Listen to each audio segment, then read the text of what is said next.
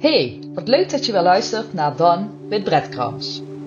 Ik besef me dat ik me vandaag met het opnemen van deze podcast bevind op enorm glad ijs. Het is een kwetsbaar onderwerp en ik wil je dan ook echt beloven dat deze podcast is opgenomen met de beste intenties. Ook besef ik me dat er veel vrouwen zijn in deze sector die dit werk echt doen omdat ze het geweldig vinden. Ook weet ik dat er veel vrouwen in deze sector werken en zichzelf voorhouden dat ze dit werk geweldig vinden. Maar diep van binnen weten dat ze tegen zichzelf liegen. Voor die laatste groep heb ik deze podcast gemaakt. Niet om te zeggen dat het werk slecht is of dat het verboden moet worden. Integendeel. Ik geloof oprecht dat Nederland een rijk land is omdat we deze keuze als mens zelf mogen maken. Ook voor de tweede groep vrouwen kan het een enorm groot leerproces zijn. Slecht is het dus zeker niet. Wel geloof ik dat door dit onderwerp in de taboesfeer te houden, omdat er in de sector niet over gepraat mag worden, omdat het imago schaadt van de vrouwen die dit doen, omdat ze dit wel echt willen, deze groep uit het oog verloren wordt. Deze vrouwen worden niet gehoord en voelen zich enorm alleen. Ik wil met deze podcast daar verandering in brengen. Het is fijn om te ontdekken, ik ben niet alleen en ik ben niet gek. Al een behoorlijke tijd zijn de cijfers van jongeren in de prostitutie aan het stijgen. Op zich is dit vanuit meerdere kanten geen gekke ontwikkeling.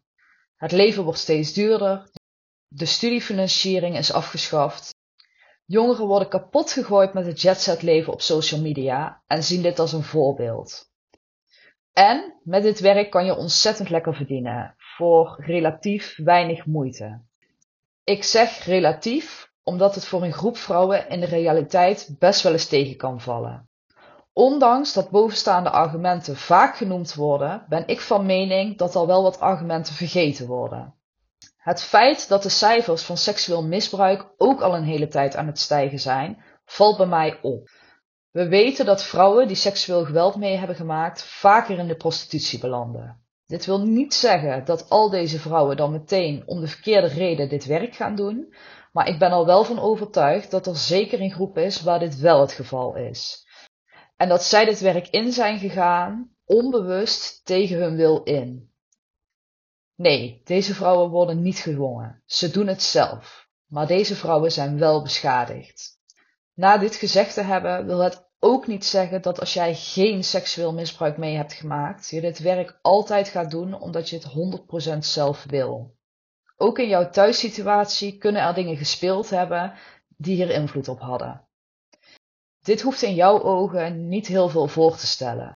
Maar het is een feit dat als jij in je thuissituatie weinig emotionele steun of aandacht hebt ervaren, dit later tot problemen kan leiden. Ook vorige of huidige relaties kunnen een rol spelen. Nogmaals, ik heb het niet over gedwongen prostitutie.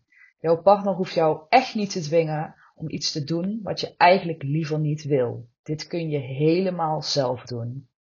Ook wil ik uit de wereld helpen dat dit de onderkant van de maatschappij is. Ook bij studenten aan de universiteit met ouders in hoge functies komt dit voor. En meer dan dat wij allemaal denken. Dat het leven er aan de buitenkant perfect uitziet, wil niet zeggen dat dit voor een vrouw aan de binnenkant ook zo voelt. In mijn vorige podcast heb ik al uitgelegd hoe verwarring tussen liefde en seks kan ontstaan. Als je hier meer over wilt horen, raad ik het je echt aan om deze te luisteren. Ik ga hier namelijk dieper in op dit onderwerp. Kort zal ik het nog eens voor je uitleggen. Als jij gewend bent om hard je best te doen om liefde en geborgenheid te ontvangen vanuit je kindertijd, kan dit ontstaan. Dit omdat je ouders mentaal of fysiek afwezig waren. Dit kan komen door werk, maar ook omdat ze deelden met hun eigen problemen of bijvoorbeeld de ziekte van hun broertje of zusje. Doordat jouw ouders of verzorgers emotioneel niet beschikbaar zijn geweest, ben jij gewend om alles te moeten geven om gezien te worden. Als jij op latere leeftijd erachter komt dat je tijdens de seks deze aandacht wel krijgt, kan dit verwarring veroorzaken. Je gaat constant op zoek naar seks om gezien of gehoord te worden. Ook seksueel misbruik kan hiervoor zorgen. Zeker als dit op jonge leeftijd heeft gespeeld en er geen omgeving was waar je dit trauma kon delen en helen. Ik hoor vaak terugkomen dat hier thuis niet over gesproken mocht worden.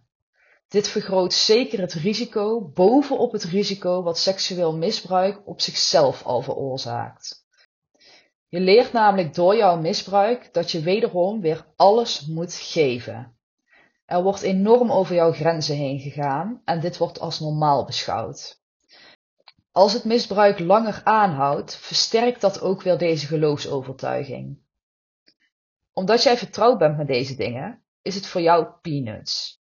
Je bent juist niet vertrouwd met een liefdevolle omgeving, een liefdevolle bedpartner of een liefdevolle partner. Dus deze zal je eerder als bedreigend of te goed om waar te zijn beschouwen dan in onveilige situatie. Wat ik vaak hoor van vrouwen die dit patroon hebben opgebouwd en in de prostitutie zijn beland, is het volgende. Het was voor mij juist altijd zo makkelijk om geld te verdienen door seks te hebben. Het ergste is mij toch al eens overkomen.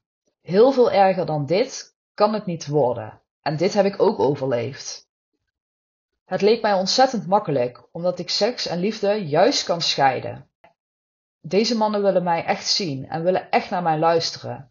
Dat gebeurt in het echte leven maar weinig. Ook heb ik ontzettend veel seks in mijn privéleven. Nu kan ik er tenminste nog wat aan verdienen. Oké, dit zijn heel wat argumenten in één verhaal. Dit zijn dan ook de verklaringen die ik heb samengevoegd van meerdere vrouwen, maar wel degene die ik het vaakst terug hoor komen. Ik ga even apart met je al deze argumenten door om ze te ontrafelen.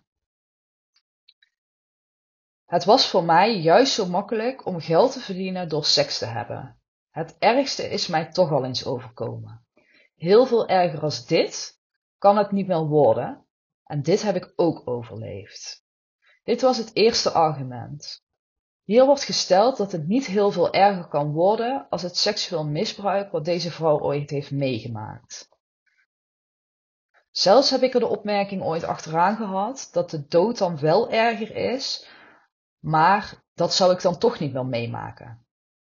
Realistisch gezien is er op dit argument al heel wat op aan te merken. Het gaat alleen niet om dit argument. Het gaat erom wat eronder ligt. Hoe komt het dat ze het niet erg vindt om haar misbruik her te beleven? Of hoe komt het dat ze het niet erg vindt om met vreemde mannen in bed te liggen, waarvan ze blijkbaar wel de associatie heeft met haar misbruik? Als ik met deze vrouwen in gesprek ga met dit soort argumenten, komen daar vaak verschillende onderliggende overtuigingen uit. Bijvoorbeeld dat ze denken alleen hiervoor op de wereld gezet te zijn en diep geloven dat ze geen andere optie hebben om geld te verdienen. Ook hoor ik terugkomen dat ze het zichzelf simpelweg niet waard vinden om iets anders te doen. Het volgende argument was: Het leek mij ontzettend makkelijk omdat ik liefde en seks juist kan scheiden. Dit is een overtuiging dat ze seks en liefde kunnen scheiden. Vooraf wil ik nogmaals gezegd hebben dat er veel mensen zijn, ook buiten de prostitutie, die deze claim maken. Ik wil absoluut niet zeggen dat dit niet het geval is, maar ik heb het hier over een groep vrouwen die diep van binnen weet dat ze dit eigenlijk niet willen. Dus nee, niet iedereen die dit zegt heeft te maken met dit patroon. Bij deze groep vrouwen is dit dus eigenlijk heel interessant, want wat ik al aangaf, willen deze vrouwen juist even gezien en gehoord worden en kunnen ze seks met liefde verwarren. Als ik doorvraag bij deze vrouwen hoe dit dan allemaal precies zit en werkt, komen ze vaak met dit soort verklaringen. Ik weet bij een klant dat ik op dat moment even gezien, gehoord en bemind word. Maar ik weet heel goed dat ik daarna niks meer hoef te verwachten. Als ik privé seks heb met iemand, verwacht ik daarna wel dat er contact is. Wat hier eigenlijk gezegd wordt, is dat ze bij de klant een duidelijk verwachtingspatroon heeft, waar ze niet in teleurgesteld kan worden. En dat ze in de privésfeer dat niet heeft. Vaak hoor ik na verder doorvragen dat deze vrouwen bij een one-night stand eigenlijk stiekem hopen op meer. Bijvoorbeeld meer contact, meer dan alleen seks of ze hopen dat het stiekem uitloopt op een relatie. Aangezien dit verwachtingspatroon niet bekend is bij de bedpartner, worden ze hier vaak in teleurgesteld. Deze mannen willen mij echt zien en willen echt naar mij luisteren. Dat gebeurt in het echte leven maar weinig. Dit was het volgende argument. Dit is eigenlijk een gevolg van voorgaande argumenten. Deze vrouwen denken liefde te krijgen door seks. Maar ook zit hier nog iets anders onder. Als ik vraag aan deze vrouwen hoe het zit met de vergelijking tussen de tijd die ze doorbrengen met de klant en de tijd die ze doorbrengen met hun partner, begint er vaak al iets te dagen. Ze komen er al vlug achter dat klanten bewust kiezen voor de tijd die ze met ze door willen brengen en die dan ook optimaal willen benutten. Een partner heeft nog allerlei andere zaken in het leven en zal alleen bewust aandacht voor haar hebben als hij bewust tijd voor haar vrijmaakt. Het komt dus eigenlijk op hetzelfde neer. Maar de klant ziet ze niet de rest van de tijd en daar heeft ze dus ook geen verwachting bij. Een partner is 24/7 voor haar beschikbaar. Als hij ervoor kiest maar x aantal tijd voor haar vrij te maken, dan kan dit in de ogen van deze vrouw wel eens tegenvallen. Maar er is nog iets wat hieronder kan zitten. Wat ik in het begin van deze podcast al aan je uitlegde, was dat vrouwen die zich herkennen in dit patroon, vertrouwd zijn om hard te werken om liefde te ontvangen. Zij zullen daarom in hun privépartners mannen aantrekken waarbij dit toepasbaar is. Dit zijn dus mannen die emotioneel onbeschikbaar zijn. Thuis krijgen ze dus maar ontzettend weinig emotionele steun van hun partner. Als ze dit dan tijdens hun werk in de prostitutie wel krijgen, is het natuurlijk niet gek dat ze daar blij van worden. Het is dus ook zeker een zaak om te kijken naar de privépartners. Dit omdat het zo kan zijn dat hier ook destructieve relaties spelen. Als laatste hadden we het argument: ook heb ik ontzettend veel seks in mijn privéleven. En nu kan ik er tenminste nog iets aan verdienen. Ik kan niks zeggen als dit een rationeel goed pratend excuus is om iets te doen wat je eigenlijk niet wilt. Zoals ik in voorgaande argumenten al aangaf, hebben deze vrouwen privé ook seks om een andere reden als dat ze eigenlijk aangeven. Ze willen liefde en geborgenheid ervaren. Ja, als dit dan niet werkt omdat ze hier meer verwachtingen bij hebben dan bij een klant die via de prostitutie komt, is het inderdaad mooi meegenomen dat hier ook nog eens voor betaald wordt. Dit wil alleen niet zeggen dat het dan gezond is voor jouw mentale welzijn. Ik hoop oprecht dat er vrouwen zijn die door deze podcast bewust worden van hun patronen. Ik heb met eigen ogen aangezien hoeveel leed dit kan veroorzaken en daarom vind ik het zo ontzettend belangrijk dat dit onder de aandacht komt. Nogmaals, je bent niet alleen en je bent niet gek. Wel is het ontzettend belangrijk dat jij eerlijk bent naar jezelf waarom jij de prostitutie in bent gestapt. Mocht jij erachter komen dat dit eigenlijk niet is wat je wil en dat dit komt door opgebouwde patronen, stop hier dan alsjeblieft meteen mee en ga op zoek naar iemand die jou kan begeleiden in dit traject. Je kunt altijd een gratis en vrijblijvend intentiegesprek aanvragen via mijn website www.danwitbreadcrumbs.nl Heb jij verder nog vragen over deze podcast of wil jij jouw verhaal met mij delen? Stuur mij dan gerust een berichtje via mijn site of Instagram, danwitbreadcrumbs. En om een vorige vraag te beantwoorden, dan is dan helemaal aan elkaar geschreven. Ik wil jou weer enorm bedanken voor het luisteren en tot volgende week. Liefs, Kim.